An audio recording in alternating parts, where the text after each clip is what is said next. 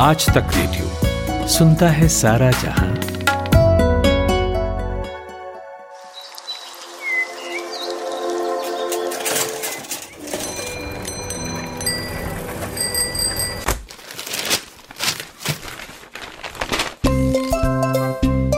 आज के अखबार।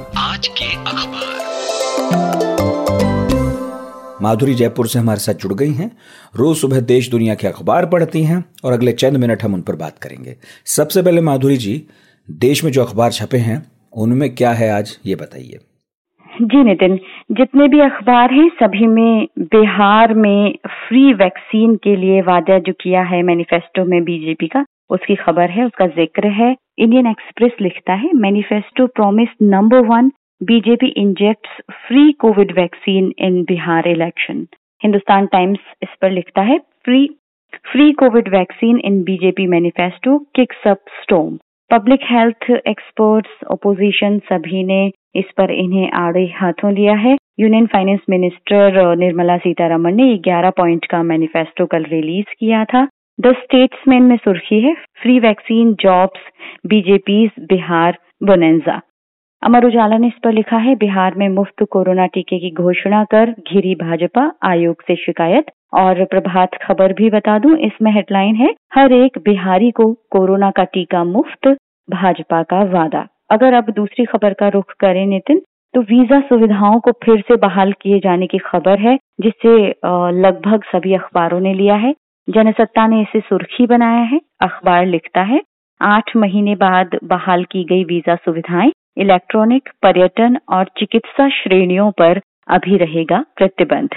हिंदुस्तान टाइम्स ने लिखा है, government lift curbs but not for tourist visa विदेशी नागरिकों इंडियन कार्ड होल्डर्स जो भारत आना चाहते हैं या भारत से बाहर जाना चाहते हैं, उन्हें टूरिस्ट वीज़ा के अलावा रिलैक्सेशन दिया गया है। इधर ट्रिब्यून में एक खबर ये भी है कि US proposal on H one B visas में हिट इंडियंस यूएस ने डिसाइड किया है कि अब एच वन बी वीज़ा के लिए टेम्परेरी वीज़ा अब इशू नहीं किए जाएँगे। कई कंपनियाँ भारत की ऐसी हैं जो शॉर्ट टर्म पर अपने एम्प्लॉयज़ को टेक्निकल एम्प्लॉयज़ को भेज देती हैं यूएस में काम करने के लिए। तो अब इस पर अमेरिका ने फैसला किया है और अखबार लिखता है कि इससे ज़रूर भारत को नुकसान होगा। माधुरी जी एक सख्त टिप्पणी आई है कोर्ट की तरफ़ से बताना चाहता हूँ। ताहिर हुसैन की तीन जमानत याचिकाएँ खारिज की है कोर्ट ने, दिल्ली दंगों का मामला है। और इस पूरी सुनवाई में कोर्ट ने जो कुछ कहा, वो वाकई सोचने लायक है। दिल्ली की एक अदालत का मामला है ये, और गुरुवार को सुनवाई हो रही थी।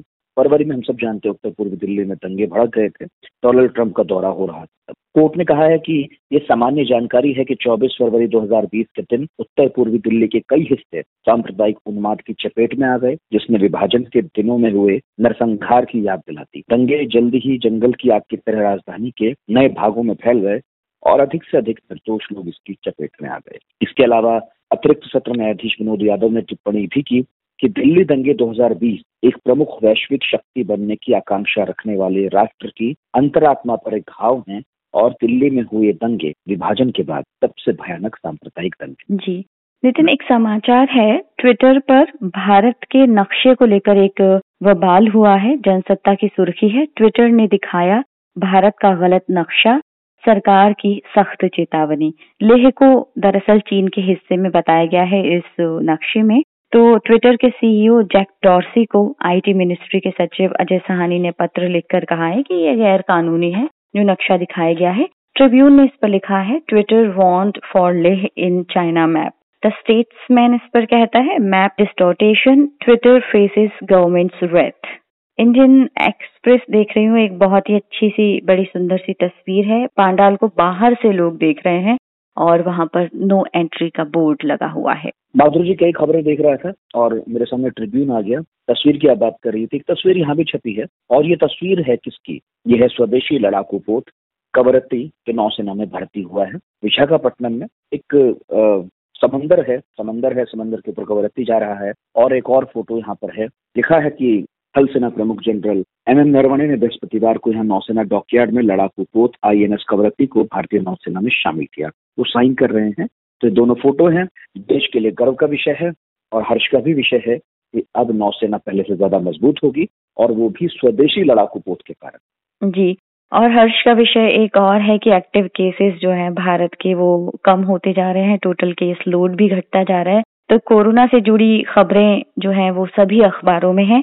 स्टेट्समैन इस पर लिखता है active cases remain below ten percent of total case load Jansatta इस पर लिखता है 24 घंटे में पचपन हज़ार आठ सौ उनतालीस मामले, देश में कुल मामले सतहत्तर लाख के पार।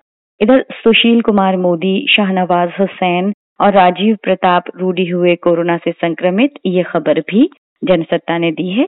एक खबर और है, डॉक्टर रेड्डीज लेबोरेटरी पर साइबर अटैक को लेकर है। कंपनी ने जिस दिन रशिया की वैक्सीन के साथ ह्यूमन ट्रायल को मंजूरी दी थी, उसी दिन से इनका डेटा चुराया जा रहा था। ये खबर अब सामने आ रही है।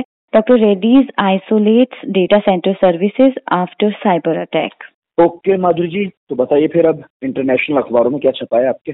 जी, नितिन इंटरनेशनल अखबारों में वॉशिंगटन पोस्ट में देख रही हूँ प्रेसिडेंट डोनाल्ड ट्रंप और उनके प्रतिद्वंद्वी जो बाइडेन के फाइनल डिबेट में आज आमने सामने होने की खबरें हैं। Candidates will have mics muted during parts of final debate इस बार माइक जो है वो म्यूट कर दिए जाएँगे अगर फाइनल डिबेट में कोई भी ज़्यादा बहस होती है बड़ी।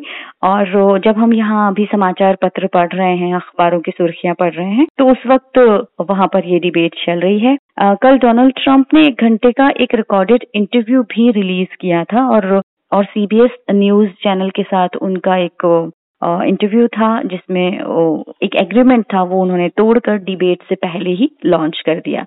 पूर्व राष्ट्रपति बराक ओबामा ने कल जो बाइडेन के समर्थन में रैली को संबोधित किया था, इसकी तस्वीरें तो हमारे देश के अखबारों में भी हैं और तमाम मीडिया में हैं। जापान टाइम्स न्यूज़पेपर देख रही हूँ, टॉप स्टोरी है, Suga to declare, Japan will go carbon neutral by 2050 in policy speech प्रधानमंत्री एक प्लेज लेना चाहते हैं कि जापान का ग्रीन हाउस गैस इमिशन 2050 तक ज़ीरो तक आ जाए और अगले हफ़्ते एक कार्यक्रम में वो ये घोषणा कर सकते हैं। पहली बार ऐसा होगा कि कोई जापानीज प्रधानमंत्री एक स्पेसिफिक टाइमलाइन पेश करेंगे, वो भी पर्यावरण को लेकर, प्रदूषण को लेकर। फाइनल डिबेट जो आज चल रही है प्रेसिडेंट डोनाल्ड ट्रंप और जो बाइडेन में, वो चाइना के ग्लोबल टाइम्स में भी है। लिखा है US final presidential debate shouldn't strangle possibility of China US cooperation in Covid nineteen fight first debate में ट्रंप ने कोरोना वायरस फाइट में चाइना की बहुत तारीफ़ की थी।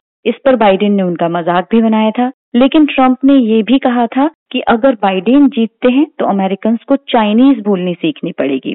खैर, चाइना को ये लगता है कि इस बार भी कहीं चाइना पर ही ये डिबेट ना हो। ये आने वाला वक्त ही बताएगा डिबेट में क्या होता है। मॉस्को टाइम्स में करबख में चल रहे विस्फोटों से हुई तबाही का मंजर है। तस्वीर दिखाई गई है। पाँच हज़ार लोग यहाँ पर मारे गए हैं टोटल। ये रशिया के प्रेसिडेंट व्लादिमीर पुतिन ने एक टेलीविज़न इंटरव्यू में कहा है। हालाँकि अजरबैजान ने अभी तक कोई मिलिट्री डेटा रिलीज़ नहीं किया है और उनके अनुसार एक हज़ार सिविलियंस की डेथ तो हुई है, लेकिन सैनिक कितने मारे गए हैं, इसकी कोई जानकारी नहीं है। तो पुतिन ने कहा है कि दोनों तरफ़ बहुत ज़्यादा तबाही हुई है 2000 लोग मारे गए हैं और सबको मिला दिया जाए तो कुल 5000 लोग हैं और बहुत हज़ार लोगों का डिस्प्लेसमेंट भी हुआ है। जी नितिन, यही है आज के अखबारों में। आज तक रेडियो, आज तक डॉट इन स्लैश रेडियो ये हमारा पता है। लेकिन हम आपके पसंदीदा ऑडियो प्लेटफॉर्म्स पर भी हैं। Google podcast Apple podcast Spotify Jio Saavn जैसे ठिकानों पर भी आप हमें सुन सकते हैं। और अगर YouTube आपकी पसंदीदा जगह है तो वहाँ पर भी हमें सब्सक्राइब कीजिए। आज तक रेडियो, सुनता है सारा जहाँ।